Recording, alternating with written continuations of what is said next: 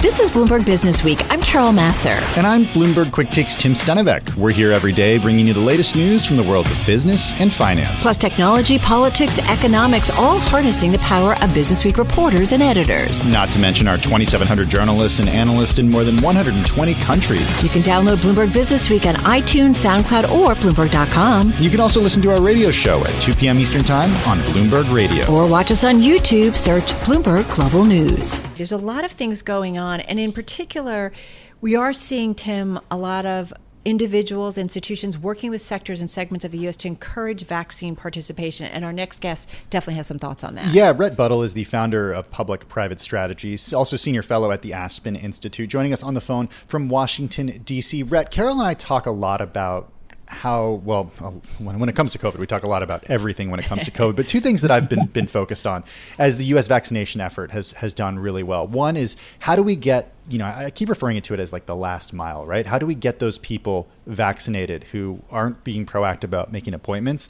And then also, what does it look like if we do have to get that booster shot? And this is the type of thing that we have to do every single year to prevent uh, little outbreaks of, of the pandemic. So, what is the right way for, for companies to approach this? Like, is this the flu shot like we get at work now?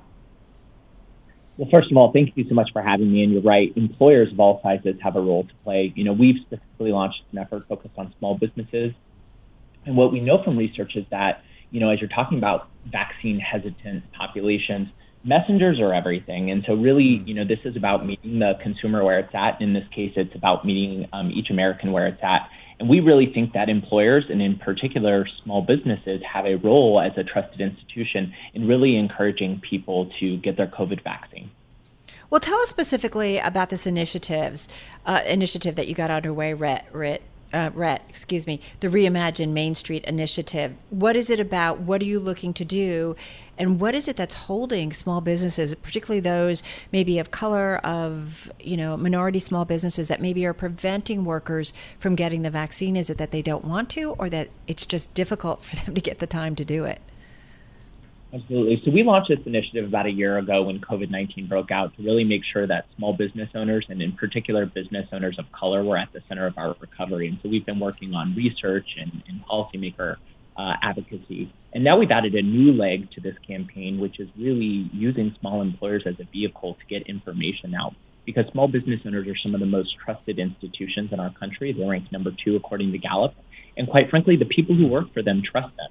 And as you talked about, you know, particularly in communities of color, a lot of folks are unsure about the vaccine. Some of that is because of deep racism in our country, and, and rightfully so. But we know just how important this vaccine is to not only our public health, but getting our economy um, open again. And it's not uncommon, right, to see employers. We've seen employers do unique stuff around the flu vaccine.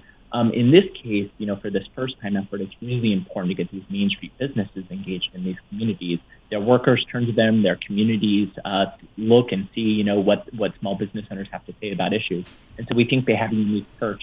And so in addition to providing education tools and resources, we've launched a Vaccine uh, Leaders Pledge program for business owners to sign up. And we've curtailed information and resources to small business owners who want to talk to their employees and their communities about why this is important to not only getting, you know, public health back, but quite frankly, to getting our economy fully reopened. I think it's one thing for, for people to trust their employer and understand that the vaccine is the right thing to do, but it's an entirely different thing to get on their phone, schedule that appointment at a time that they're not at work, and then also schedule that, that follow up appointment as well. So, how do you make it as easy as possible for somebody who hasn't been able to get a vaccine yet uh, to do it? Well, and I think that's where we see, you know, this this role of the employer coming in, and so we've seen it, employers doing really unique things. There's a, an amazing hair salon in Ohio who's working to actually book their uh, customers uh, for vaccine appointments when they come into the salon. That's one example of an above and beyond effort. But as an employer, it's also really important to be able to create that space for your employees to get educated, but also letting them know that maybe you're going to give them paid time off when they go in to get their vaccine and give them paid time off to recover so they don't feel the pressure of necessarily having to miss work and the burden that comes with that as an extra incentive to make sure that they get vaccinated. Hey, Rhett, how big of a problem do you think it is among the small business community in terms of their workers or their business owners not going out and getting the vaccine uh, specifically? Or is it more that you're just thinking about the communities around them? I think it's two reasons. You know, one is uh, because of this trusted status that I'm talking about. You know, we're living in an inf- interesting time where a lot of people don't don't necessarily trust media, they don't trust the government, but they do trust their employers. In particular, they trust small business, so we think they're important. But also, half of Americans work for small business owners, and actually, about 100 million Americans' financial lives, in some cases, depend on a small business. So they're a really important channel for getting information out and touching uh, touching individuals. And so that's really why we've chosen this channel in particular as a way to get information out. How do you think about areas outside of the U.S.? That was the other thing that Carol and I talk about all the time. Is is how this the mm-hmm. pandemic is is look, we, we did it. We have not done a great job in the United States overall, but when it comes to vaccinations, we are certainly leading the world right now. But it's not the same story in the vast majority of the world. Yeah, before I, you know, worked outside government, I actually had the privilege of serving at the Department of Health and Human Services, and I did a lot of work on Ebola. And you know, early on, one of the the reasons we responded so quickly to the Ebola problem in Africa is because we knew that our world is interconnected, right? And that is so important for especially business today.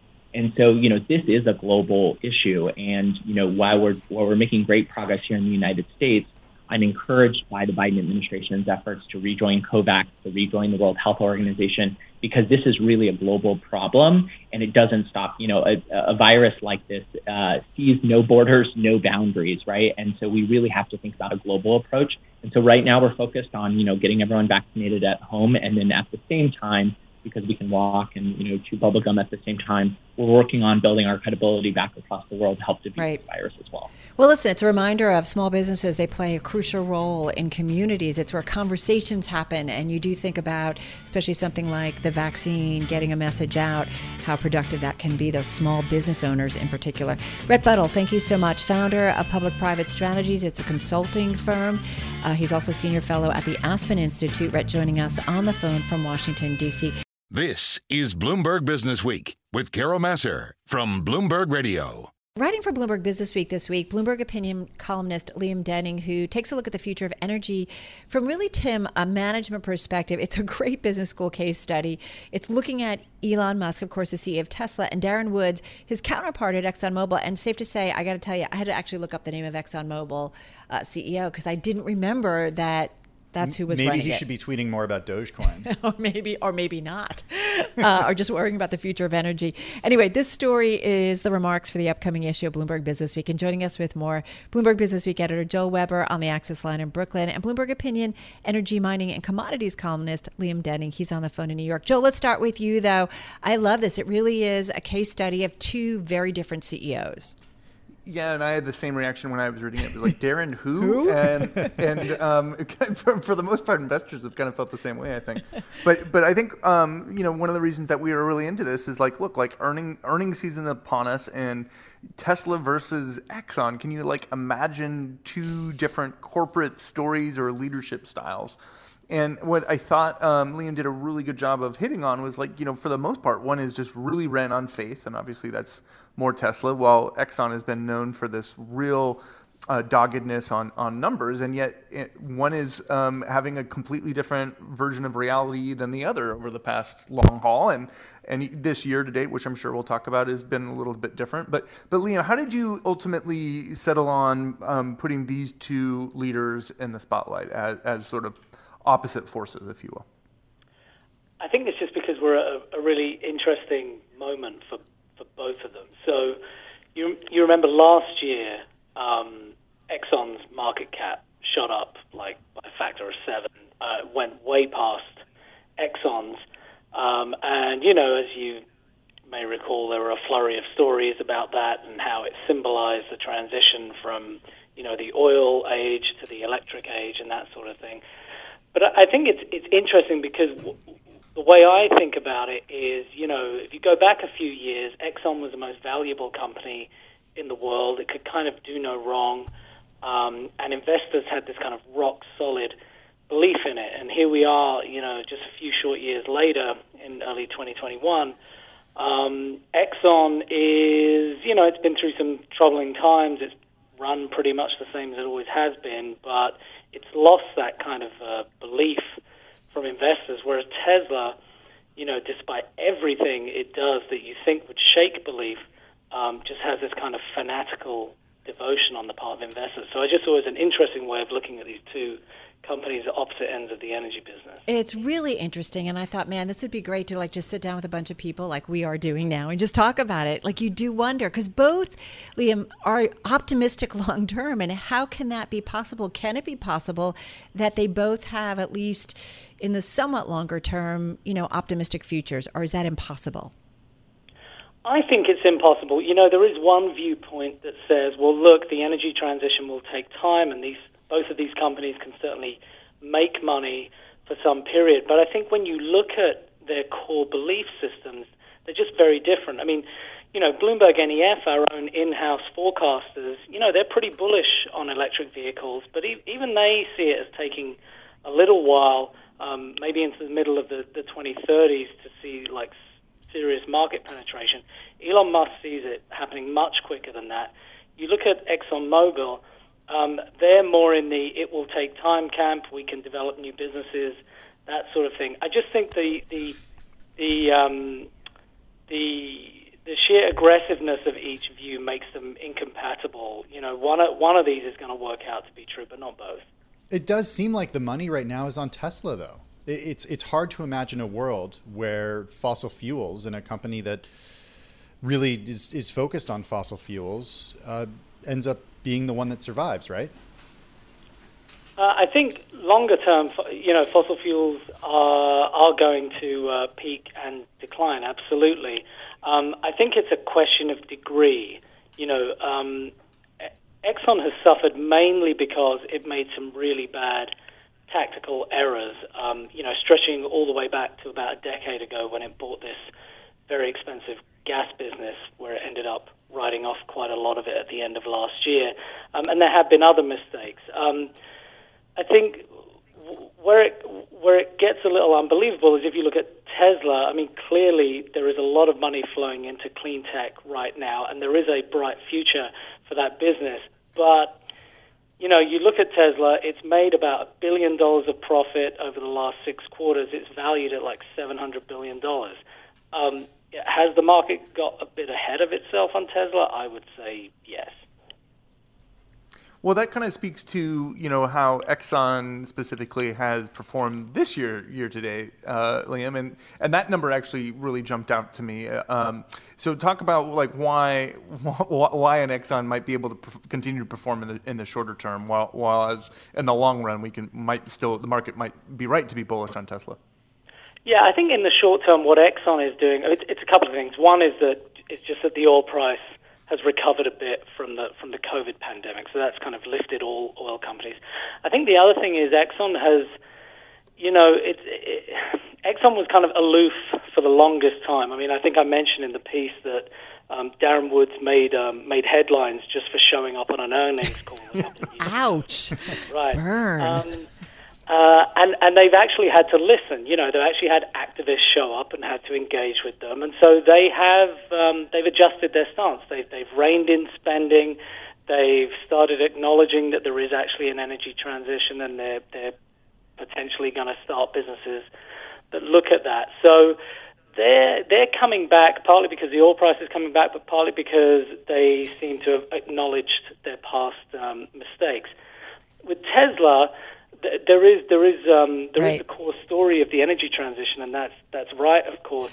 Um, but it's also a function of the fact that we are we are in a moment in markets where that kind of long term vision thing uh, is meeting, you know, very low interest rates, and you, and you do get some fantastic valuations. Well, we're definitely at a point where there's disruption in this industry. There's still a lot of cars, though, on the road that are, you know, gas guzzlers. And at the same time, we had the Tesla story over the weekend, you know, with the car crash killing two, no one appeared to be, dri- appeared to be driving. And it's just a reminder that it's not also an easy or just path forward uh, without some speed bumps along the way, certainly for something like Tesla.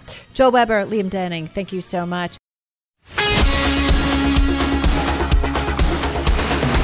This is Bloomberg Business Week with Carol Massar and Bloomberg QuickTake's Tim Stenovec on Bloomberg Radio.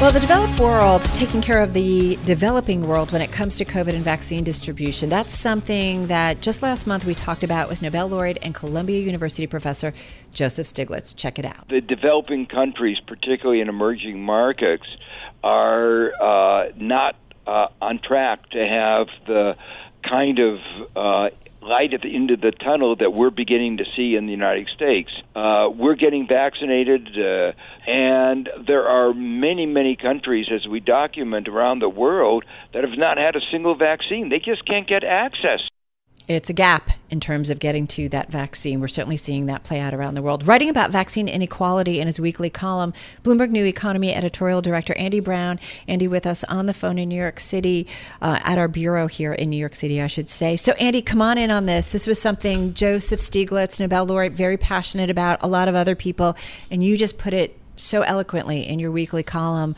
Um, tell us about this. Yeah, well, the world, the head of the World Health Organization described this vaccine inequity as a catastrophic moral failure. And not just that, it makes absolutely no economic sense uh, at all. Um, the, the International Chamber of Commerce did a study which showed that, um, that, that vaccine nationalism, basically rich countries hogging all the vaccines, is going to cost the global economy something like $9.2 trillion of which half is going to be borne by, by rich countries. They lose because you know the uh, ma- uh, emerging markets that are grappling with the virus aren't buying their advanced manufactured products like planes and cars, but also they can't supply manufacturing parts. And the crazy thing here is that.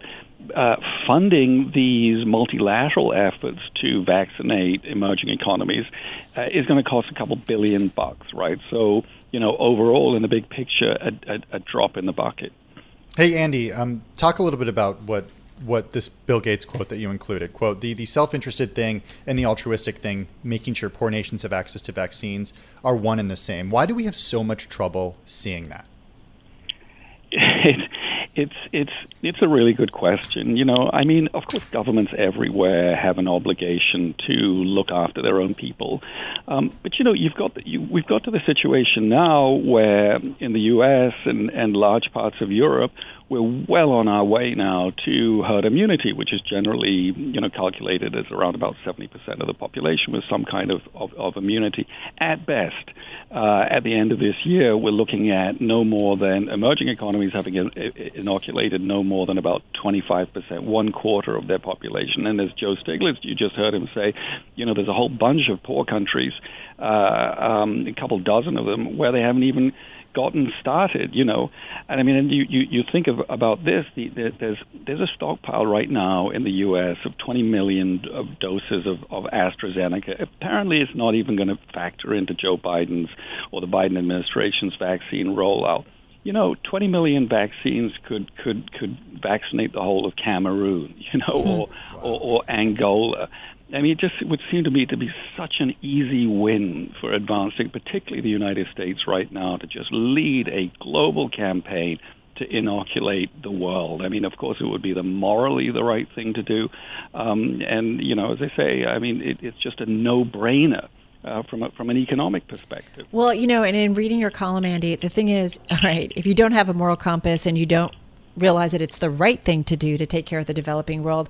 You know, just from an economic sense, and you mentioned this stat at the top of our segment here that you say that the Chamber of Commerce, the International Chamber of Commerce, concluding an unequal allocation of injections, vaccine injections, could deprive the world economy of as much as $9.2 trillion. So even if you don't think it's the right thing to do, you've got to at some point logically understand that there is a huge economic cost, continued cost, if we don't get this right.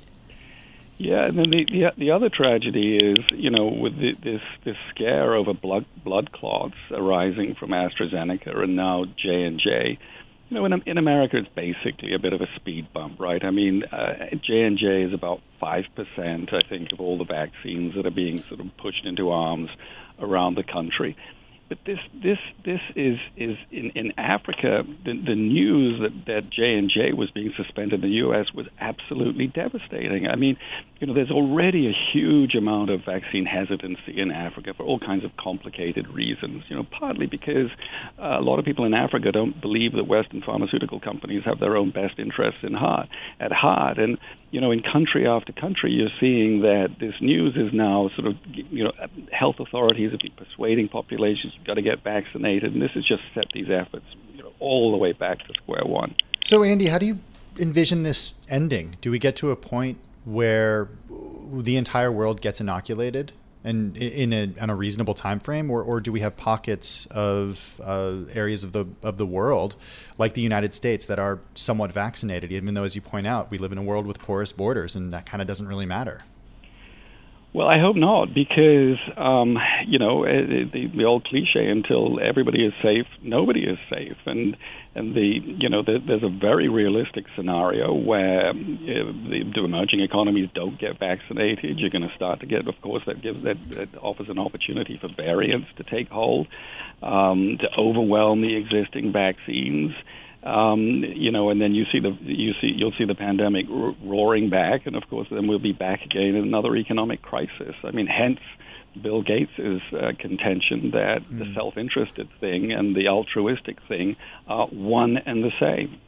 Yeah, and it, you know, listen, we talked so much about the importance of AstraZeneca's vaccine, J and J's vaccine, and really and being able to inoculate the world, and that has definitely been a major, major setback. Andy, thank you so much, uh, Andy Browne. He's editorial director at Bloomberg New Economy, on the phone in our New York City bureau. But this is going to be a big thing. I mean, Joseph Stiglitz and many others, as Andy referenced, have talked about the importance that the virus knows no borders. And if we don't take care of the world at large, that's going to be a problem. And it's going to make COVID stay with us much longer. Not only will it make COVID stay with us, a lot more lives will be lost, which is incredibly unfortunate. And mm-hmm. what we see also is this uneven recovery around the world where uh, we won't get fully back to normal if there are areas of the world where there could be uh, mutant mutations forming, right? Right, exactly. All right, well, certainly something we'll continue watch. Check out Andy's columns and check out at New Econ Forum. This is Bloomberg Business Week with Carol Massar from Bloomberg Radio. One of the high flyers, certainly, of 2020, a different tone this year, uh, and in particular today, down about 7.2%. We're talking about Peloton. The stock selling off, Tim, after U.S. regulators warn consumers to stop using the exercise equipment maker's Tread Plus machine if there are young children or pets at home. Amine Bensaid is technology and media analyst at Bloomberg Intelligence and joins us on the phone from New York City. Amine, thanks for, for joining us about this. Um, you have a reaction to this latest news from Peloton, uh, essentially saying um, that the regulator warning on the, the Tread Plus, that's this machine that Carol was talking about, may not actually hurt the company's growth. Why not? Thanks for having me. Yes, uh, I mean when we look at the you know the hardware uh, mix that Peloton has, over ninety percent of sales are still the bike, uh, not so much the treadmill or the treadmill plus. So in the very near term, it doesn't look to us like this will have uh, an impact. Uh, but on the other side, uh, when we uh, you know look at the litigation standpoint, our litigation analyst Holly Froom actually put a note this uh, morning discussing how an involuntary recall um, for uh, the Tread Plus product is unlikely.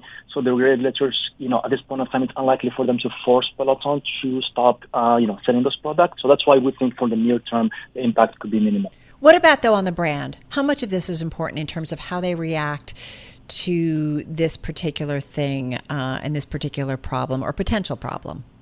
I mean, it's obviously a problem if it's happening, right? But I do wonder how the company addresses it, how that could ultimately affect their, their future consumer base or future growth. Absolutely. That's a really good question because their focus for this year was also the treadmill. Because when you look at their mm-hmm. marketing spend the last few years was mostly for the bike, but they discussed, uh, you know, on their earnings calls how the treadmill, they're going to shift a lot of the marketing to the treadmill to, you know, to, to boost sales for the product. And they also have um, the new lower price treadmill coming up in May. So yes, I agree that uh, for the image of the brand, there could be an impact if this uh, incidents keep happening and more regulators, uh, you know, join and you know uh, warn about the product. But on the other hand, what the company is doing to answer the second part of your question, uh, you know, uh, they announced they're also uh, updating their software to make it a little bit harder uh, for anyone who's not supposed to use the treadmill to use the treadmill. Basically, either have a passcode or something for that sort, you know, to to, uh, to improve safety uh, for the product.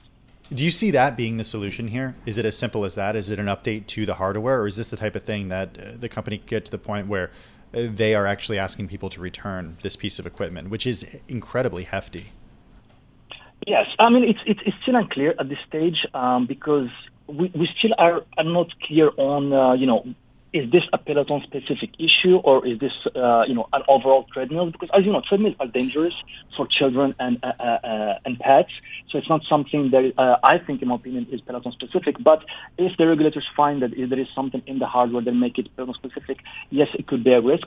But to answer your question about is this enough from the software standpoint, um, again, if, if, if it's overall, uh, you know, a treadmill uh, risk, I don't, I don't, I think yes, this is could be enough.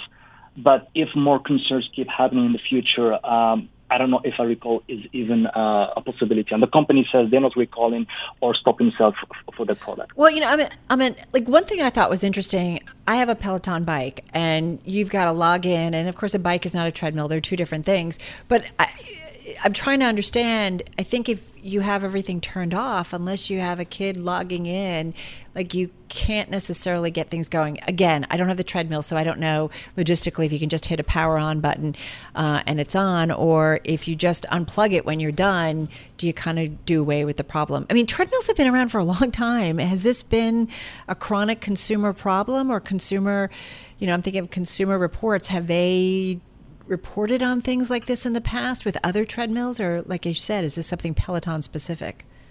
Yeah, I mean, um, so for the first part of your question, I think yes, that's what the regulators are also suggesting. You know, just unplug it or have it in a different room. That stops the problem. I mean, obviously, uh, but um, you know, uh, there is no passcode um, there. You still have to log. You know, the login is automatic if you have your passwords there. I would assume because I have I had a bike there uh, also, so uh, I remember it was just you know just like one button and sign up. But maybe people leave it on and they go and come back. That's the risk. But but you know, I agree with. If you unplug it or have more security measures that could be enough. We're not sure. Yeah. Uh, the second part of your question for the recalls, uh, the note was put out, but again, our litigation analysts they showed that there were 80 recalls since 2000 uh, about uh, exercise equipment, so they are relatively rare mm. uh, in this industry. Uh, so you know, unless we see significant amount of these incidents happening from Peloton specific, um, you know, it just it doesn't look like it's something um, you know uh, that happens often. I mean, very briefly, we only have 15 seconds left. Other types of hardware that you expect Peloton has in its pipeline right now? Strength. Their focus is strength. When you look at strength very quickly, uh, mm-hmm. uh, 3% of their workouts were strength. Wow. Now it's 13%. Uh, as of last year and growing, so that right. is, you know, that is their focus. So that's like a tonal type of machine tonal or like uh, maybe even a rower at high intensity huh. or anything focused uh, uh, uh, in strength. Okay. Listen, that's it. They're finding different revenue streams. That's what's pretty pretty remarkable that they pivoted off the bike into other things. Um, Amine, thank you so much. Amine Bensaid, he's Bloomberg Intelligence Technology Analyst, joining us on the phone in New York City. As we mentioned, Peloton shares just down about 7.2% as we speak. You're listening to Bloomberg Business Week, and this is Bloomberg Radio. I'm driving in my car I turn on the radio. how about you let me drive? Oh, no, no, no, no. Who's gonna drive you home? Honey, please, I'll do the driving. Drive on. Excuse me, I want to drive. Just drive, baby. It's the question that drives us.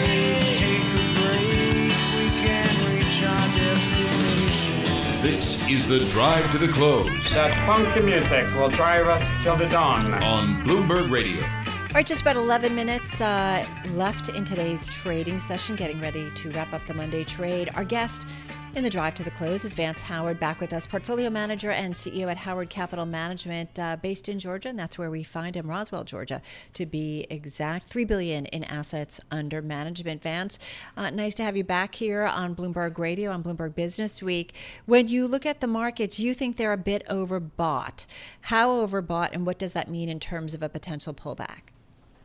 Well, when we say overbought, Carol, let's let's be real clear. On a very very short term basis, meaning maybe one to two weeks, we do not see this market turning over at all. And you know, our proprietary indicator, the HCM BuyLine, is positive, so any pullback we see is a buying opportunity. But on a technical basis, just for a one or two. So you're a bull. We're absolutely bullish. We're, we're, we're, not only bullish, we're real bullish. We have been since the second week of uh, April yeah. last year. So, what derails this bullishness? Because we spent a lot of time talking today about the unequal distribution of the vaccine and how just because a pandemic ends in the United States doesn't mean that it's necessarily ending around the world. And my concern there, apart from loss of life, is of course economic activity. And so timely that you brought that up, Tim, because just crossing the Bloomberg terminal, the State Department took caution against travel to about 80% of countries. So, mm. Vance, uh, as Tim mentioned, I mean, a reminder that globally we're still in a tough place.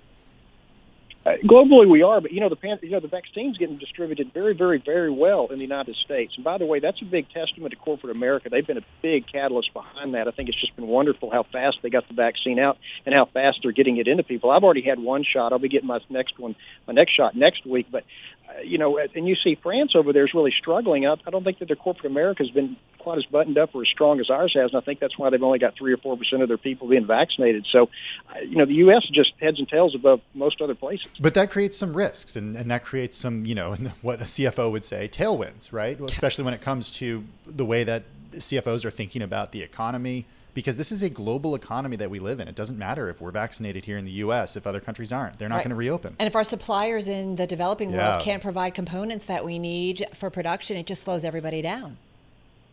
Well, there's no doubt it's going to be a slowdown, but we're opening up pretty quick. Even around the world, I think things are getting better. They're not getting worse. So, you know, net net, I think it's a positive. And let's let's face it, between China and the U.S., we're the two biggest economies out there, and it looks like China's opening up pretty good too. I look at their GDP. I mean, it was through the roof.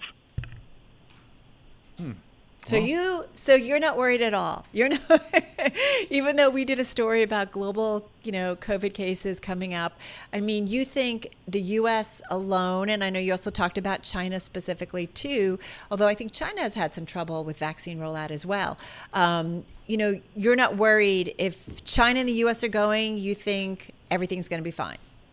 I, I think we're going to work through it at a pretty good pace. I mean, do we have uh, bumps in the road? Yes, but no matter we, whether we have a pandemic or not, there's always bumps in the road. There's always something you know around the world that we can point a finger to and say, "Oh, that's the reason the market's not." But there's work. bumps, but and then there's another wave of COVID that causes shutdowns. That that could that could be a concern, but that's still it's not to the point now I'd be too concerned about another wave because uh, even with the way if we do have another wave, I don't think it's going to be as such a shock factor as the second wave was, and I think that was a pretty big one. But yeah, we're bullish, and I would be buying into this and you know, I think six months, twelve months, eighteen months. I think you'd be happy you did. Really? So, what, I mean, what are your what are your own targets for the end of the year?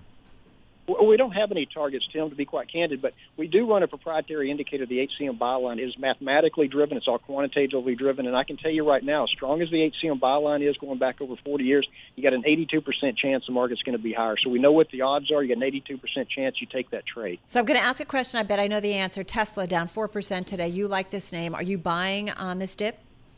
Or would we you be? Would. We, we, we bought a whole bunch of Tesla about, uh, I guess, four weeks ago. Mm-hmm. You know, mm-hmm. I think we're up about 18, 20% on that trade. We started buying into Tesla back then. Uh, you know, again, ask yourself 12, 24 months from now, do you think Tesla's going to be higher? I think it is. I don't know. I mean, there's a lot more new entrants when it comes to the EV market. We've done story after story every day that this year, 2021, is going to be whether it's Volkswagen, whether it's Mercedes, whether it's BMW, whether, you know, you talk about it, even, you know, all along kind of the cost structure of cars, you see a lot new uh, entries into the marketplace. You don't think that's going to give Tesla a run for their money? It, it could. It very well could. But look at this though. You're, you're buying one other product that, that's not that's a big part of Tesla, and that's a guy called Elon Musk. I mean, the guy made a billion bucks with Bitcoin with Tesla. I mean, this guy's not sitting on his hands. He's probably one of the most brilliant innovators we have since Edison. So, and, and Steve Jobs. So, I mean, you're also you're, you're putting your money behind him. And I tell you, the guy's a young guy. He's a smart guy. I mean, think about what this guy can come up with in the next 12 to 24 months. Does it concern? Does today's news concern you at all? No, it, it doesn't concern me. I mean, I, this guy's already got a big foothold in the marketplace. He's he's he's going to drive traffic to Tesla. He's going to come up with something probably pretty interesting and innovative, and probably in the near term. Right, but just the fact that the the idea that it could damage the brand, you're not concerned about that. No, I'm not. I'm not concerned about that. Uh, any other names that you're finding interesting? Like we're going to have United after the closing bell today. We had Delta last week. I mean, listen, you know, this is going to be potentially one of the big recovery stories, and we know this is a group that just got decimated. You know, all of their business or 90% of their business shut down in 2020. Uh, what do you make of maybe the airlines? Is that an area where you would commit some new money, or have they had their bounce back already?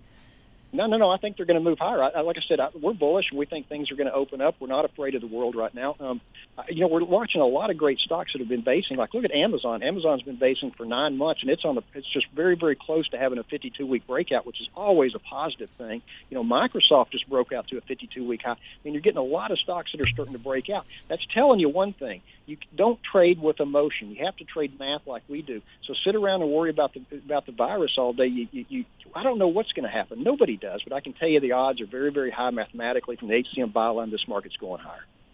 Well, uh, there it is. You are definitely bullish. Okay, so I've asked you about if a, the virus could derail this. Is there anything else that you think could derail this? Because there's corporate taxes potentially that could go higher. We didn't see the market move significantly on that news a few weeks ago, which leads me to believe that either A, they don't think investors don't necessarily think it's going to happen, or B, um, it won't affect the company's bottom lines and earnings that much. Where do you fall on when it comes to corporate taxes? Something to be concerned about?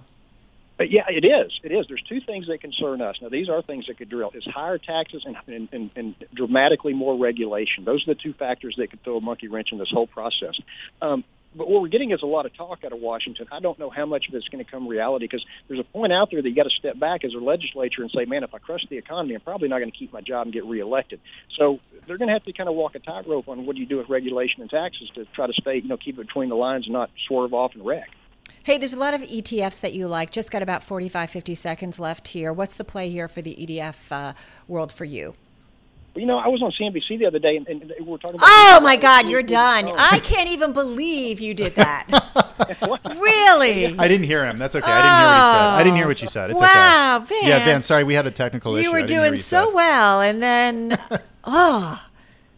Well, whatever. What you know, we started buying DVY back in the first week or the, the first week of uh, April of last year, and it's been a great trade. But I was asked the question though by another by being interviewed. They said, "Well, don't you think it's top heavy? Don't you think it's too high?" You know, it, new highs become new highs, become new highs, become new highs. That's how things double. So nothing can double unless it's hitting a new high the whole way up. So when you look at the epicenter stocks, which DVY holds a whole bunch of high dividend epicenter stocks, there's just so many things that are working right now. All right, we're going to leave it on that note. Vance Howard, thank you so much. Chief Executive Officer, Portfolio Manager, Howard Capital Management, three billion in assets under management. A uh, definite bull there, and we still like him, even though he mentioned a competitor. I mean, we like our competitors. I know yeah. a lot of people there. A lot of my friends are there, but still, know your audience. Thanks for listening to Bloomberg Business Week. Download the podcast on iTunes, SoundCloud, or Bloomberg.com. And you can also listen to our radio show at 2 p.m. Eastern on Bloomberg Radio or watch us on YouTube. Search Bloomberg Global News.